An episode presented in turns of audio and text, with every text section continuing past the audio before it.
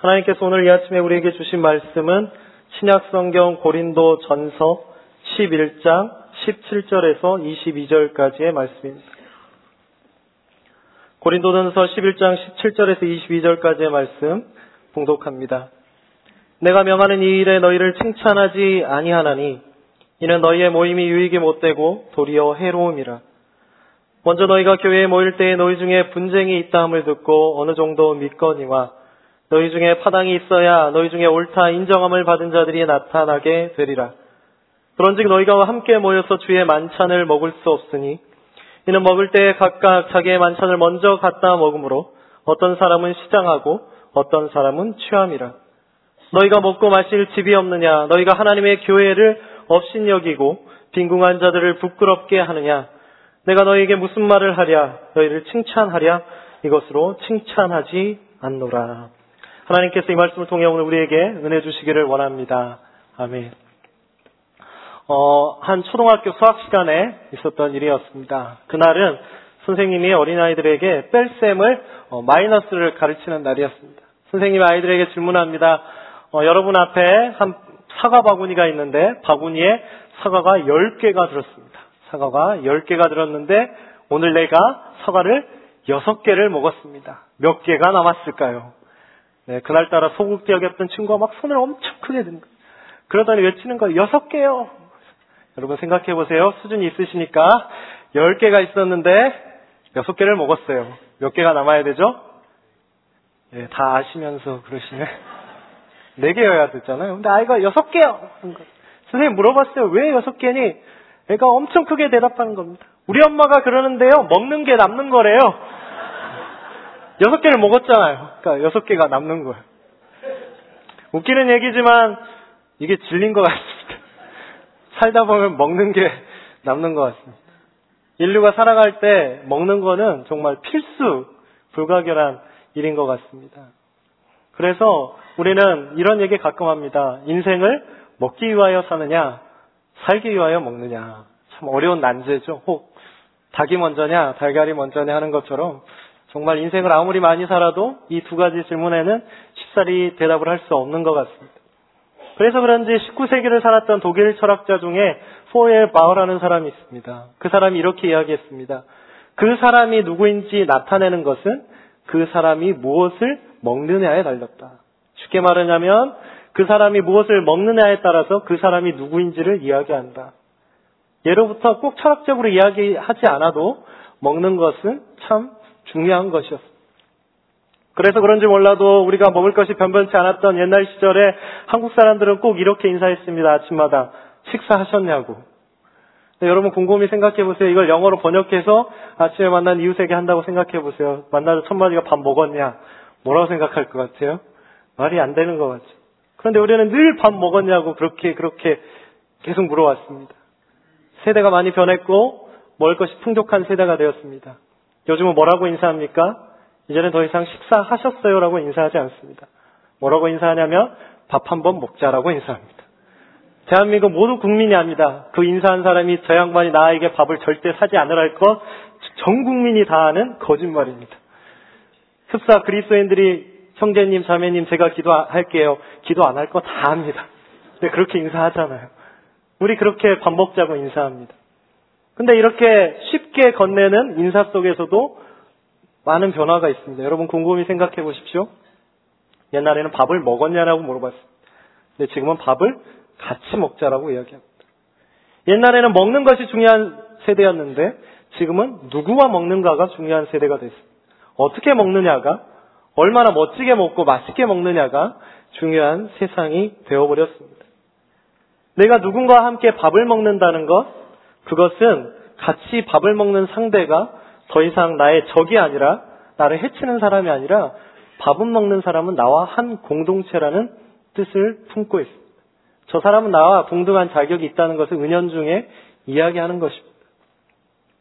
그래서 그런지 예로부터 우리는 이렇게 한 상에서 밥을 함께 먹는 사람을 식구라고 불렀습니다. 같이 밥을 먹는 사람 식구. 가장 작은 공동체 식구가 바로 우리 가족 공동체인 것처럼 말입니다. 오늘은 그래서 먹는 얘기를 계속 하려고 합니다. 아마 식사를 안 하고 오신 분들께는 죄송하지만 참으셔야 됩니다. 오늘은 계속 먹는 얘기를 먹방 설교를 하려고 하는데 여러분 성경을 창세기부터 계시록까지 보시면 정말 많이 먹는 얘기가 나옵니다. 혼자 먹지 않고 함께 먹는 이야기, 이스라엘 백성이 함께 먹고 예수님도 함께 먹는 이야기가 너무 많이 기록되어 있습니다. 특별히 우리가 자주 읽고 있는 사복음서를 보시면 마테마가 누가 여한에 보면 예수님은 늘 함께 제자들과 그리고 많은 무리들과 함께 먹으셨습니다. 대표적인 예를 들어보겠습니다. 누가복음이 어, 통독하신 분들은 아시겠지만 24장으로 이루어졌습니다. 누가복음이 24장인데 그 누가복음 24장 중에 11군데에서 예수님의 먹방이 나옵니다. 한 장 걸려 하나씩 예수님의 먹는 이야기, 예수님이 다른 사람들과 함께 먹었던 이야기가 한 장 건너 하나씩 나옵니다. 그러, 그럴 만한 것이 예수님의 생애를 곰곰이 살펴보면 예수님 먹는 거 참 좋아하셨어요. 예수님이 일으키신 첫 이적이 무엇인지 아십니까? 예수님이 공생의 3년을 시작하면서 계시하면서 일으키셨던 첫 기적 가나의 혼인잔치입니다. 물이 포도주가 되게 만드셨다. 함께 먹으셨던 이야기입니다. 지난주가 부활절이었습니다. 부활하신 예수님께서 부활하신 뒤에 제자들을 찾아갑니다. 제자들에게 하신 첫 마디가 무엇이었습니까? 너희가 왜 나를 배반했느냐? 베드로야 왜 너가 나를 세 번이나 부인하느냐? 꾸짖지 않으셨습니다. 뭐라고 하셨습니까? 너희에게 먹을 것이 없느냐? 먹을 것을 달라라고 이야기하셨습니다. 예수님은 왜 이렇게 먹을 것에 집착하셨을까요? 그래서 누가복음 7장에 보면 당시 유대 백성들이 예수님을 어떻게 보았는지가 여실히 드러납니다.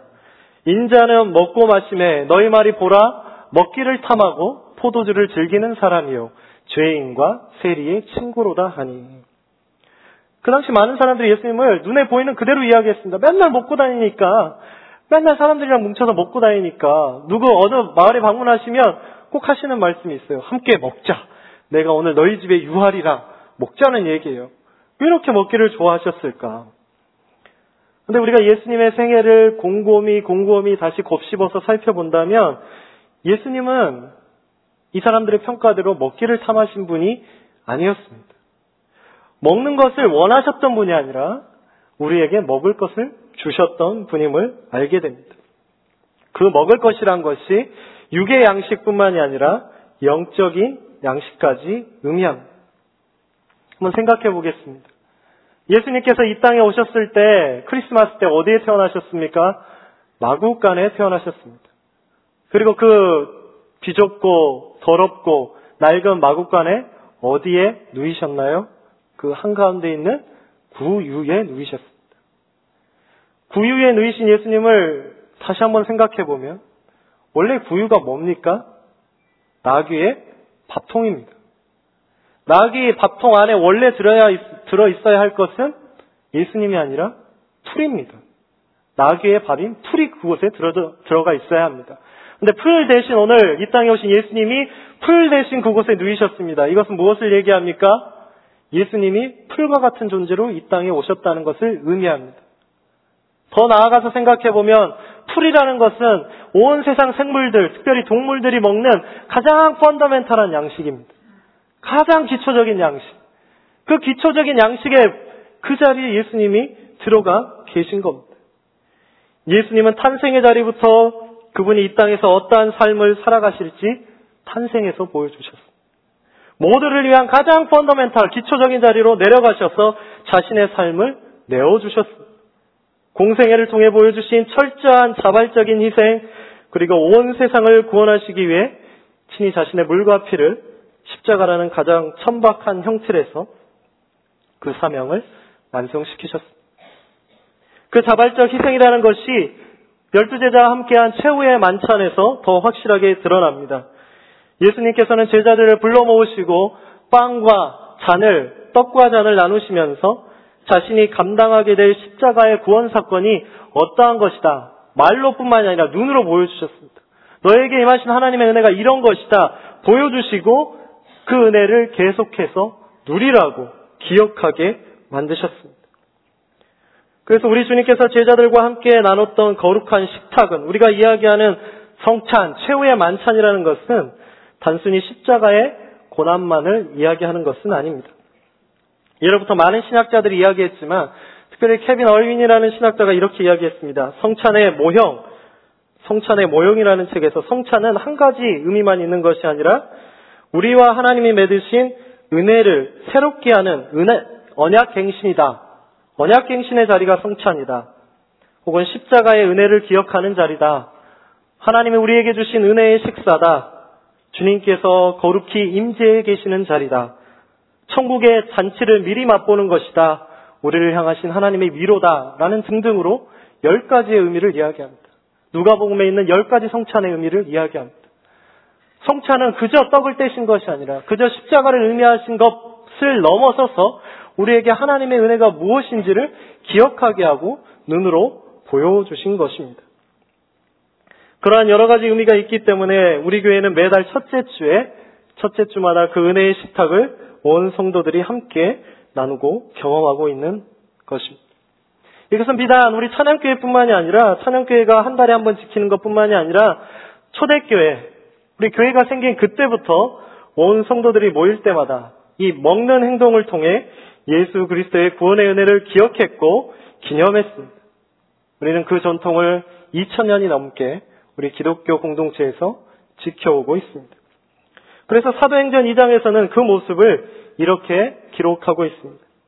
그들이 사도의 가르침을 받아 서로 교제하고 떡을 떼며 오로지 기도하기를 힘쓰니라. 여기서 떡을 뗐다, 교제했다, 단순히 먹었다는 의미가 아닙니다.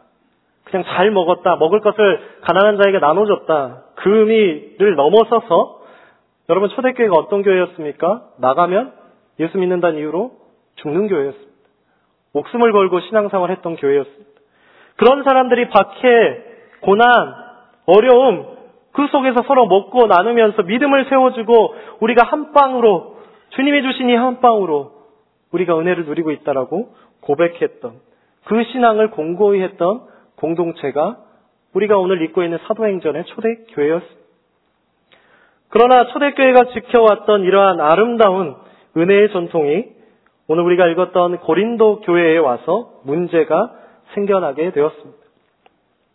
우리가 지금 읽었던 이 고린도 전서가 쓰여졌던 때는 어, 서기 50년 정도 되었을 때입니다. AD 50년 정도에 사도 바울이 고린도 전서라는 편지글을 썼습니다.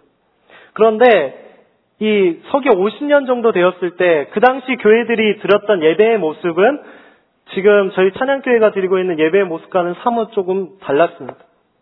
교회가 생겨난 지 얼마 되지 않았기 때문에 형식도 크게 없었고 저희처럼 뭔가 조직이 있었던 것도 아니고 앞에서 찬양인도라는 주양기 찬양팀이 있었던 것도 아니었습니다. 크게 딱 잘라서 두 순서가 주로 있었습니다. 첫 번째 순서는 말씀 예전이라고 하는 하나님의 말씀을 나누며 묵상하는 순서였습니다. 이렇게 말씀을 함께 나눴던 순서가 먼저 있었고 두 번째 순서를 다락방 예전이라고 그래서 예수님께서 우리에게 보여주신 초대 그 최후의 만찬을 다시 재현하면서 서로 떡을 떼고 함께 나눠 먹었습니다. 그런데 그 당시에는 이렇게 뭐 성찬기가 있었던 것도 아니고 이런 성찬 순서가 있었던 것도 아니어서 그 당시 다락방 예전이라고 한 것은 성찬식이 아니라 그저 빵, 말 그대로 빵과 떡과 잔을 함께 나눠 먹는 자리, 우리가 친교하는 것처럼 교제하는 자리였습니다. 그래서 우리는 이러한 교제를 애찬이라고도 합니다. 사랑의 교제라고도 합니다. 그런데 이렇게 애찬하는 모습이 참 급진적이었습니다. 레디컬했습니다. 그 이유는 그리스도 안에서 당시의 모든 사람들이 누리고 있었던 신분제도 권위주의 계급이 없었고 타파되었기 때문입니다.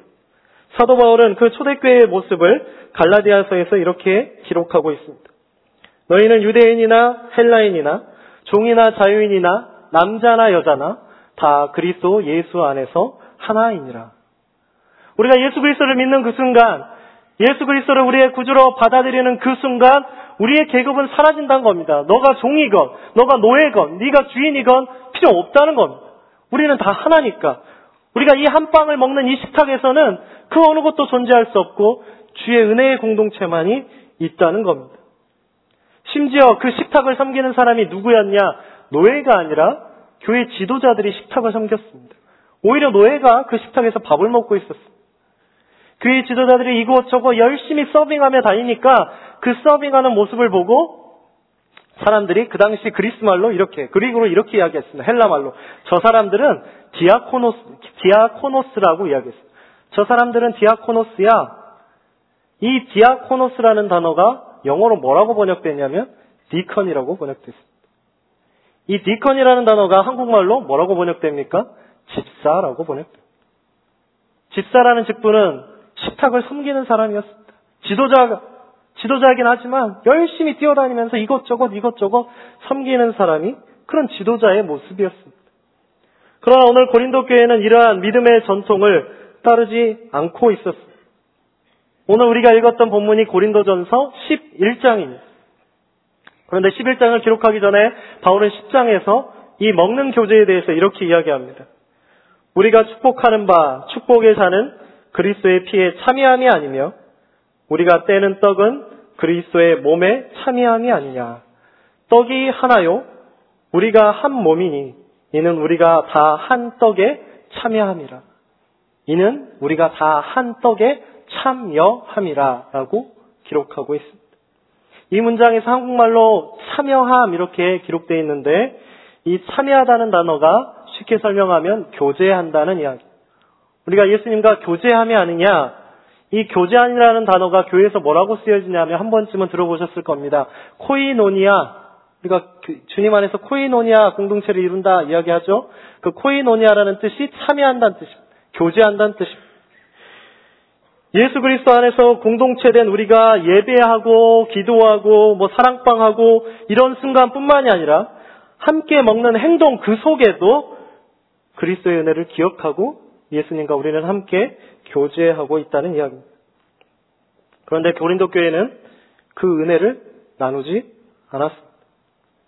초대교회가 그 힘든 상황 속에서도 목숨의 위협이 도사리는 그 순간에도 서로 교제했던 그 아름다운 전통이 하나님 나라의 잔치의 개념이 다 없어지고 고린도 교회 사람들이 이상하게 그 자리에 세상의 식탁의 자리를 갖다 앉혀놨습니다. 세상의 식탁의 모습을 교제의 모습을 하나님의 교제의 모습에 앉힌 것입니다. 그리스도인들이 철저히 배격했던 신분주의, 권위주의 오히려 애창 가운데 끌어와 가지고 받아들이고 있었습니다. 이 모습에 대해 우리가 읽었던 21절에서 바울이 이렇게 이야기합니다. 이는 먹을 때 각각 자기의 만찬을 먼저 갖다 먹으므로 어떤 사람은 시장하고 어떤 사람은 취함이라. 어떻게 교제를 하는데 먼저 먹은 사람이 있고 배부른 사람이 있고 함께 교제를 하는데 왜 못 먹은 사람이 있었을까요? 왜 줄인 사람이 있었을까요? 이해가 안 되는 부분입니다. 그런데 우리는 이 의미를 먼저 먹었다는 의미를 조금 생각해 볼 필요가 있습니다. 왜 그들은 먼저 먹었을까? 왜 하나된 공동체가 먼저 먹었을까? 두 가지 의미가 있는데, 먼저는 말 그대로 시간적으로 먼저 먹었다는 겁니다. 누가 먼저 먹었냐? 부유한 자들이 먼저 먹었습니다. 그 당시 초대교회가 예배를 드렸던 날은 안식일이 아니었습니다. 안식일이 아니라 안식일 다음 날에 교회는 예배를 드렸습니다. 왜 그렇지요? 안식일 다음 날 우리 주님께서 죽은 권세를 이기시고 부활하셨습니다. 부활하신 날이 안식일 다음 날이어서 그 은혜가 너무나 기뻐서 그 주님을 찬양하고 예배한 것입니다. 그래서 그 안식일 다음 날을 우리는 주님의 날이라고 부르고 우리는 이 주일날 모여서 예배를 드리는 것이죠. 그런데 문제는 당시 사회가 주일날은 쉬지를 않았습니다. 언제 쉬었냐? 유대 전통을 따라서 안식일 날만 쉬었습니다. 그럼 주일은 쉬는 날이 아니에요. 요즘으로 치면 예배 시간이 언제였냐? 월요일 저녁이었어요. 월요일 밤 7시, 8시. 이때 예배를 드리는 거예요. 예수 믿는 사람 중에 부자도 있고 귀족도 있었지만 대다수는 가난한 사람들, 평민들, 심지어 노예들, 천박한 사람들, 어린이들, 여자들이었습니다. 그 사람들이 하루 종일 열심히 일하고 땀 흘리고 지쳐가고 집에 갈 힘도 없는데 그래도 그 은혜가 너무 기뻐가지고 은혜를 소망하고 예배 자리에 나온 겁니다. 근데 예배 자리에 와봤더니 귀족들은 월요일날 일할 필요가 없잖아요. 종들 부리면 되잖아요. 시간 돼가지고 먼저 와가지고 예배 시작도 안 했는데 먼저 먹고 자기들끼리 교제 시작해버린 거예요.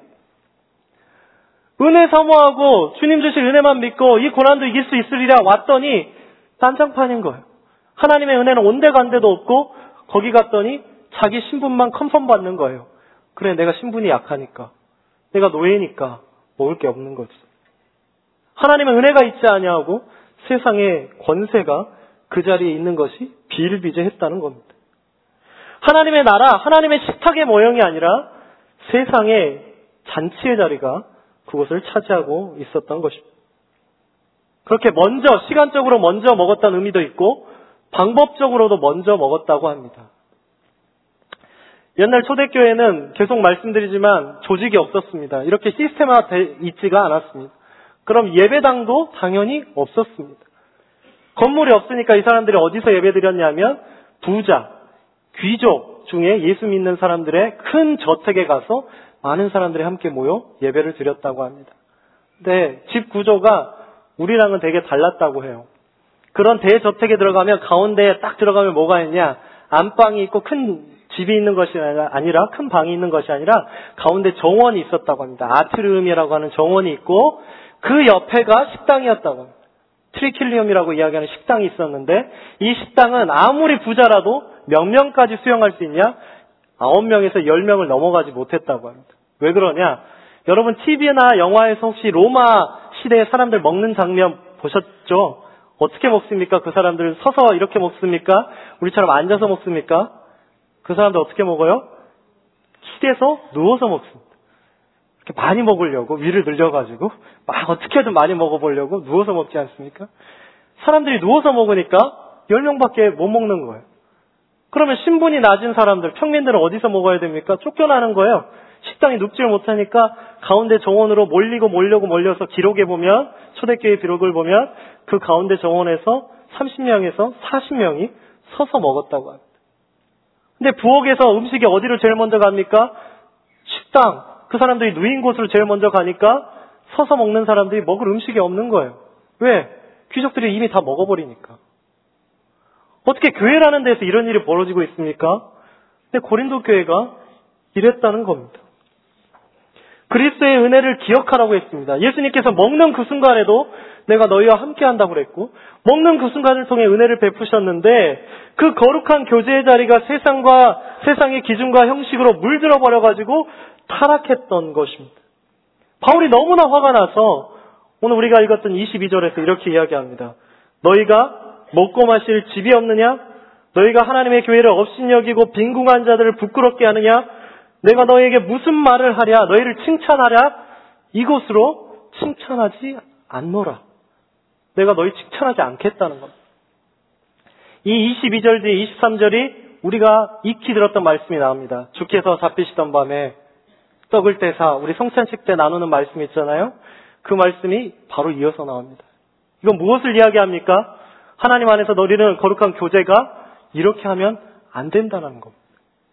주님과 함께하는 자세가 너네와 똑같은 삶의 모습과 똑같아서는 안 된다는 거예요. 바울이 오늘 고린도 교회에 책망한 말씀은 단순히 먹는 거에 대한 이야기가 아니었습니다. 그리스도의 몸된 교회, 예수님의 피값으로 죽어 사신 교회라는 공동체는 우리가 하나 되었다는 그 조건 아래 우리가 주님을 받아들였다는 그 이유 때문에 조건도 매이지 않고 세상의 기준도 매이지 않고 그곳에는 소외되는 이가 하나도 없이 연약한 자 하나도 없이 하나님의 은혜를 기억했다는 것. 그 은혜를 누린 사람들, 남녀노소, 있는 자 없는 자 너무 기뻐서 삶의 자리에서 하나님의 나라를 세워갔습니다. 그것이 주님께서 우리에게 남겨주신 먹는 것의 참 의미였습니다. 그러나 고린도 교회는 주님이 조건 없이 허락하신 그 은혜마저도 세상의 기준에 따라 은혜마저도 차등해가지고 먼저 가져가는 사람이 있고 은혜를 못 받는 사람이 교회라는 곳에서 자행되고 있었습니다. 초대교회 여러 교회가 있었습니다. 바울이 편지를 보낸 교회가 여러 교회가 있죠. 고린도 교회, 갈라디아 교회, 에베소 교회, 많은 교회가 있었습니다. 근데 고린도 교회는 당시 뭐라고 평가받았냐면 굉장히 부유한 교회로 평가받았습니다. 도시도 부유했지만 교회도 부유했고 재정적으로 튼튼했고 잘 서 있다라고 이야기했습니다. 겉으로는 번쩍했는데 들어가 보니 타락했던 겁니다. 사랑도 없고 교제도 없고 은혜마저도 다 무너진 교회였던 거죠. 오늘 이 고린도 교회 사건 이후에 오늘 우리가 읽어주는 이 본문 말씀 위에 2000년이라는 시간이 흘렀습니다. 2000년이라는 시간이 흘렀지만 오늘 또 그 고린도 교회의 모습을 똑같이 따라하는 그런 실수와 과오를 여전히 범하고 있습니다. 우리가 살아가는 이 시대 가운데, 이 미국 사회 가운데 계급제도, 노예제도 이미 다 폐지됐습니다. 없습니다. 그러나 오늘 우리가 앉아 계신 이 공동체 가운데, 이 예배 공동체 가운데 우리의 형편과 상황과 우리의 조건은 고린도 교회와 마찬가지입니다. 우리의 경제적인 수준이 다 다르고요. 우리의 삶의 수준도 다 다릅니다. 우리의 신앙의 연차도 다 다르고 심지어 믿음의 경륜까지도 개개인마다 다 차이가 있습니다. 그럼에도 불구하고 그런 수많은 차이가 있음에도 우리는 찬양교회 공동체라는 이유 하나만으로 우리가 예수 그리스도를 믿는다는 구주로 영접했다는 그 은혜를 풍성한 은혜를 누린다는 이유 하나만으로 우리는 지금 함께 예배드리고 함께 교제하는 것입니다. 그러나 이 가운데 서 있는 나의 모습이 혹시 고린도 교회에 먼저 먹는 자와 같은 모습은 아닌지 오늘 돌아봐야 하겠습니다. 우리 교회가 그리스도의 은혜를 함께 기억하고 나누는 자리가 아니라 나의 은혜를 성취하는 자리는 아닌지 돌아보아야만 합니다. 나의 축복이 다른 사람의 축복보다 먼저 우선시 돼야 되고 하나님께서 나를 보시면서 우리 공동체를 보는 것이 아니라 나를 먼저 보셔서 나에게 먼저 은혜를 부어주셔야 하며 내가 먼저 그 은혜를 누리고 내 문제가 먼저 해결돼야 하는 것이 솔직한 저와 우리 모두의 마음 깊은 곳에 있는 가장 원초적인 갈망이 아닌가 싶습니다. 그러나 우리 눈을 돌려서 주변을 살펴보면 하나님의 은혜를 나처럼 우리 공동체처럼 잘 누리고 싶지만 삶의 문제 때문에 혹은 마음의 문제 때문에 혹은 마음의 짐이 너무 커서 혹은 내 신앙의 연수가 짧아서 나는 믿음 생활을 얼마 못 해봐서 어떻게 은혜를 누려야 될지도 몰라서 함께 예배하지만 그 은혜라는 자리에서 남들보다 늦게 오셔야 될 분이 분명히 이 가운데서 있습니다. 먼저 가고 싶지만 늦게 올 수밖에 없는 조건을 떠안고 신앙생활 하는 이들이 우리 가운데 너무나 많이 있습니다. 그럼에도 그들의 형편과 처지는 나와는 상관없는 것이고 그들의 존재는 나의 신앙생활에 존재하지 않고 그저 나의 신앙만을 추구하며 고린도 교회 성도들처럼 먼저 먹었던 그 교인의 모습이 오늘 우리의 모습은 아닌지 오늘 우리는 말씀 속에서 돌아봐야 하겠습니다. 그저 나의 은혜를 먼저 선점하고 나의 은혜를 먼저 성취하는 것이 솔직히 오늘을 살아가는 많은 그리스도인들이 누리고 싶어하는 신앙의 목표입니다. 그러나 우리 예수님께서 이 땅에서 사실 때 공생애를 펼쳐가실 때 어떻게 사셨습니까? 유대인들에게 손가락질 받았습니다. 먹기를 탐하는 자라고. 먹기를 탐하는 자, 포도주에 취한 자라고 손가락질 받으면서 그 치욕스러운 별명을 들으면서까지 끝까지 먹으셨던, 함께 먹으셨던 이유가 무엇이었을까요? 그것은 단순히 먹는 행동이 아니었습니다. 단순히 배가 고파서 예수님이 함께 먹었던 것이 아니라 당시 사회적으로 그 누구도 신경 쓰지 않았던 사람들, 그 은혜의 자리에 늦게 늦게 늦게 올 수밖에 아예 올 수조차 없었던 사람들, 예를 들면 병든 자, 가난한 자, 억눌린 자, 배척받은 자, 잃어버린 자들, 이름조차 없는 사람들, 그 누구도 기억하지 않는 사람들까지 예수님은 친히 찾아가셔서 그들과 함께 먹으셨습니다. 그들도 은혜를 누려야 될 하나님의 자녀였기 때문입니다. 예수님은 그렇게 3년 동안 함께 먹으셨고 그 먹는 모습을 제자들한테 늘 보여주셔서 그 열두 제자가 그 모습을 보고 초대교회에 배워서 그렇게 했습니다. 그렇게 나눠서 그 전통이 2000년이 넘어 우리에게까지 흘러오고 있는 것입니다. 주님께서 남기신 그 은혜가 우리에게까지 남겨져 오고 있는 것입니다. 우리, 우리 역시 예수님께서 남기신 그것을 지키고 또다시 우리 역시 후세에게, 우리 이웃에게 남겨야 할 사명이 있습니다. 우리가 부활의 그리스도를 믿는다는 것은 부활을 지식으로 믿는 것도 아니고, 이적으로 믿는 것도 아니고, 기적으로 고백하는 것도 아니고, 부활 신앙이라는 것은 우리 삶 속에 그 부활을 믿고 살아가는 것이 그리스도인들의 신앙입니다. 삶입니다. 그 신앙의 모습이 어땠는지 사도행전에서 우리는 익히 잘 알고 있습니다. 믿는 무리가 한 마음과 한 뜻이 되어 모든 물건을 서로 통용하고 자기 재물을 조금이라도 자기 것이라 하는 이가 하나도 없더라. 우리 잘 아시는 말씀이죠. 굉장히 부러워합니다. 어떻게 저렇게 살 수 있을까? 이상적으로도 생각하고 대단하다 이렇게 다 이야기합니다. 근데 이 순서가 언제 있었냐면요. 물건을 서로 통용하는 순서가 언제 있었냐면 아까 말씀드렸죠. 초대교회는 첫 순서가 말씀 예전, 그 다음이 다락방 예전, 그 다음이 다락방 예전이 끝나고 나서 봉헌을 했습니다. 이 사람들이 왜 물건을 이렇게 내놓습니까? 서로 교제하면서 저 사람의 이야기를 들어주면서 잃어버린 사람들의 이야기를 들어주면서 우리가 그리스도인인데 우리가 은혜 받은 사람인데 이걸 어떻게 넘길 수 있느냐? 위험한 믿음을 시행했던 겁니다.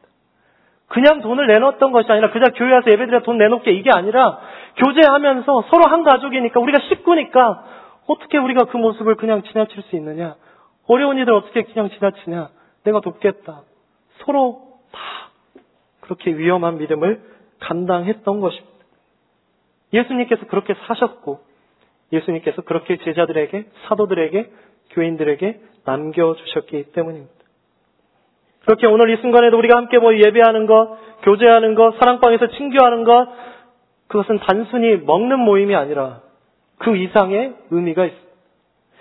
바라기는 오늘 우리 찬양교회 공동체가 그렇게 부활에 주님께서 남기신 것을 이 땅에 증거하면서 남기시는 여러분이 되시기를 소망해 봅니다.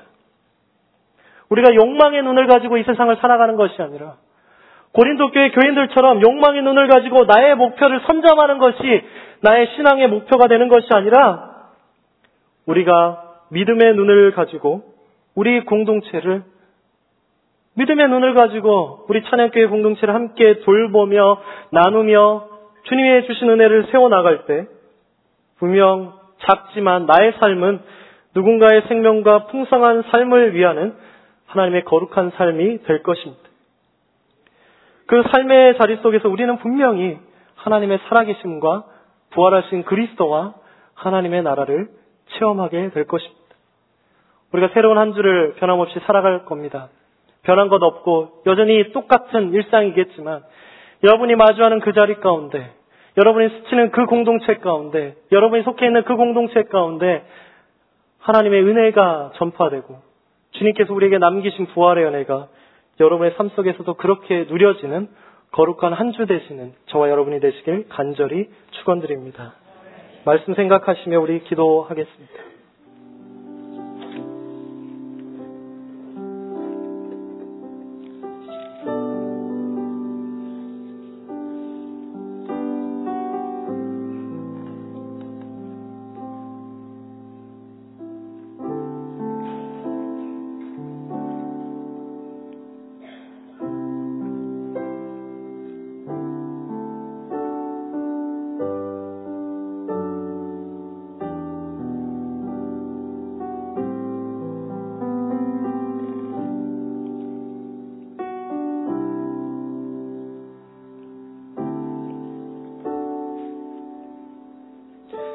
우리를 위해 친히 자신의 모든 것을 베푸신 주님의 은혜를 기억합니다.